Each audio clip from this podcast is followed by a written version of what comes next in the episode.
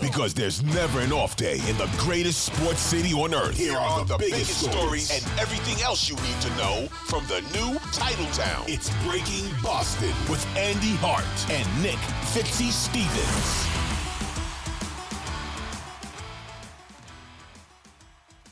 So what led to the decision um, to take Mac out with 341 remaining in the third quarter? Yeah, I don't think there was any point leaving him in the game. Starting next week against the Saints? Yeah, just uh, there's no point leaving him in the game, Mike. In- In that sense, I mean, do you think consider taking like No. Judon out on the other side, or you know, like at that point? Yeah. Okay. Well, thanks so much, Bill, for shedding all that insight with uh, brightness, lightness, humor, and candor as usual. His decision to take Mac Jones out of the worst defeat he has ever suffered as a head coach in the NFL, 38 to 3 to the Dallas Cowboys, was that he didn't feel like there was any point left in leaving him in the game. Okay. Uh, you could have just said he wasn't playing well, so I decided to have him take a seat and put someone else in there. But why admit to your mistake? Or why admit to the mistake of taking any other star players out of the game, or rather leaving them in, like Matthew Judon, who you know only has one gear. And unfortunately, that gear stripped the transmission yesterday as he has now torn a biceps tendon. Could definitely miss significant time, if not hit the IR for the season. Oh, and by the way, the game completely went down the chute when rookie cornerback Christian Gonzalez separated his shoulder. He was seen post game in a sling. Never a good sign, which is what all of us feel like we are in this particular Monday morning. Breaking Boston comes at you Monday, October 2nd, 2023, with Fitzy and Hart. Yesterday was an emotional roller coaster for the Boston sports fan before kickoff, as we learned the Boston Celtics traded for guard Jrue Holiday. Brad Stevens doesn't care, doesn't give a flip on a Sunday that's supposed to be about football and the Patriots. Big old trade made for the Celtics. An hour later, we learn of the tragic passing of Red Sox legend knuckleballer Tim Wakefield, as beloved on the mound as he was in the community and anywhere that Red Sox fans were. And then on what was just a completely drunken Sunday as far as NFL results go, the Patriots come out and play their worst game for the greatest coach in franchise, if not NFL history. And while Hart and I did three hours Sunday night on the radio, ranting and raving, histrionics and hyperbolics about the state of the team, how that happened, and where things are going to go, after a decent night's rest, I can't tell you I see anything getting better for the Patriots. I thought long and hard about it. I went to Dreamy Town. I came back. Uh, They're cooked. I, I don't even know what else to say at this point, Hart. How can somebody sit here and tell you with a straight face, with their pen, with their keyboard, with their mouth, whatever? How can anyone tell you, oh, Sunday they'll get the Saints and it'll be a get right game, and then the Raiders are a mess, and yeah, hey, they'll they'll be 500 before you know it, and the turnaround is at hand. How? How can you do that? Well, blinders are on. The the people that are living in the past where Belichick was great and the quarterback was great, and oh, the Saints game in 2009. Like, take all those comparisons of the Brady Belichick era and jam them straight up your keister. It's a different era. He is a 71 year old coach and GM who has not done the job very well. And more importantly, I'm like you. I slept on it, and sometimes when I sleep on it, I come back and say, you know what? I was emotional. I was reactionary. It was too close to the game. I've changed nothing. I think Mac Jones is done as the New England Patriots quarterback. The only uh, question is what the exact date is that he leaves the organization. He is not your franchise quarterback. He is not mentally, and I start mentally because a lot of people start physically. To me, he's not mentally and physically capable of being a franchise quarterback, of leading you to the promised land.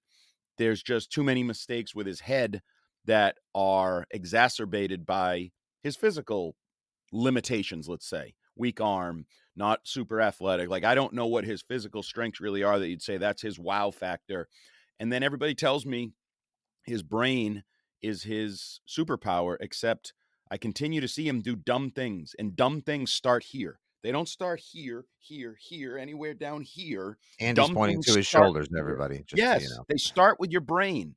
He does a lot of dumb things. He does. He's not good at risk assessment. He's making dumber plays. Hell, on the same night we had to watch Zach Wilson give Patrick Mahomes a run for his money on Sunday Night Football. Mac Jones was the guy making plays for the other team. And I don't say it with any glee.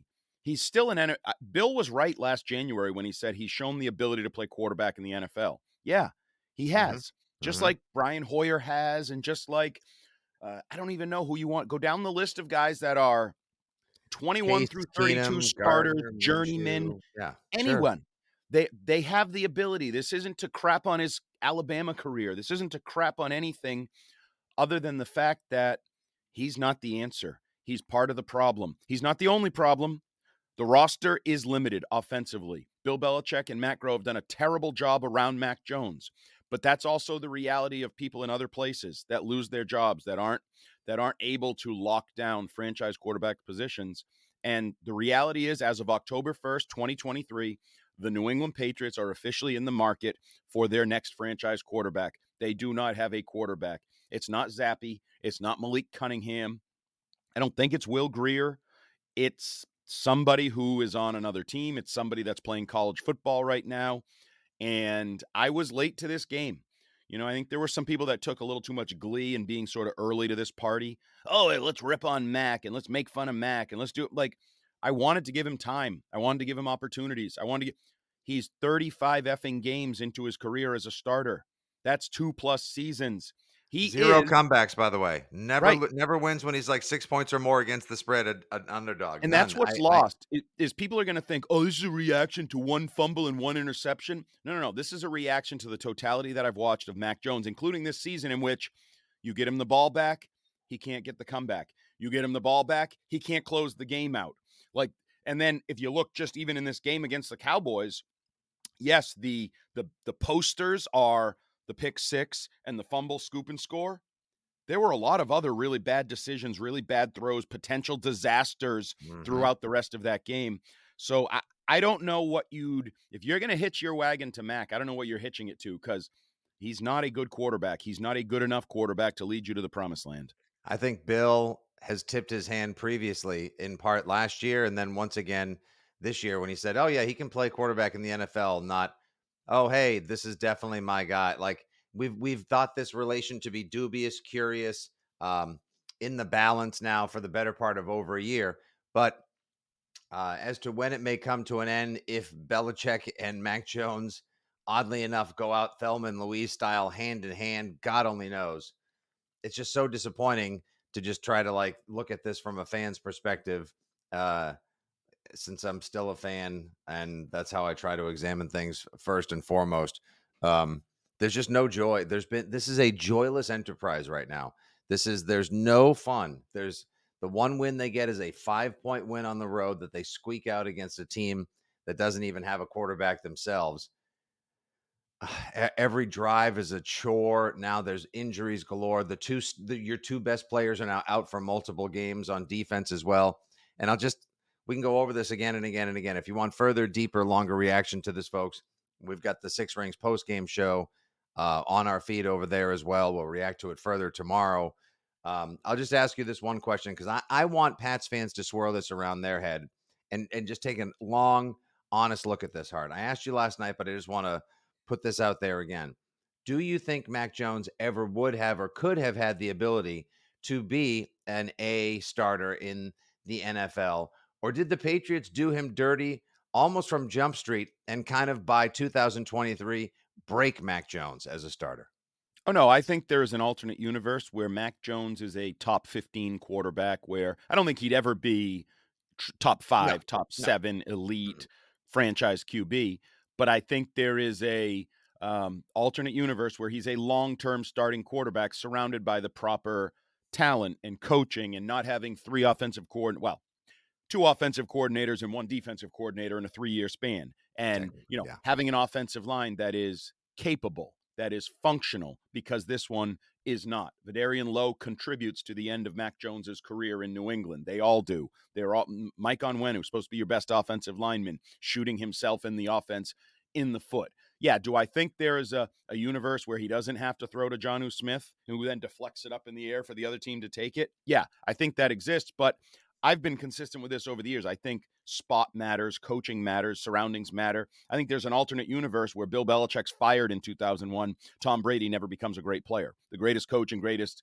quarterback in history never come to fruition. So I think these alternate universes exist. People that like watch The Flash and those worlds, the Dork podcast, they they know how these things work, the mm-hmm. butterfly effects. So yes, I believe there's a butterfly effect world where Mac is a pretty good, a good, competent, competitive, capable quarterback. But the way things have played out over 35 games, 35 starts in New England, he is, and I don't say this as a description of him, as simply a fact, he's a loser. He has a losing record. He had a losing record last year. He has a losing record this year, and he's not good enough. And the investment is only so long. You don't, fair or not, you only get so long. Maybe in six years he'd have that year six jump, but the reality is in the NFL, the when year you're three years jump. in, well, I, I just but the reality is, when you're three years in and you've not really gotten any traction, gotten any hold on the job and your team and success and those things that matter, you're you're next. You're replaced. That NFL comes at you fast, baby. It's a fast-paced world. Life does come at you pretty fast, and if you're not ready, you may just get run by and or run over. Yeah, I had no idea that four games into the 2023 season, when we were thinking about talking of a Patriots return and renaissance, we would have to look to multiverses and alternate Marvel comics esque timelines to try to comfort ourselves or convince ourselves that these Patriots could be good again or Mac Jones would be a competent plus starter in the NFL. Except now, here we are wondering if anyone will be able to turn this around, if it'll happen this season, who it'll be.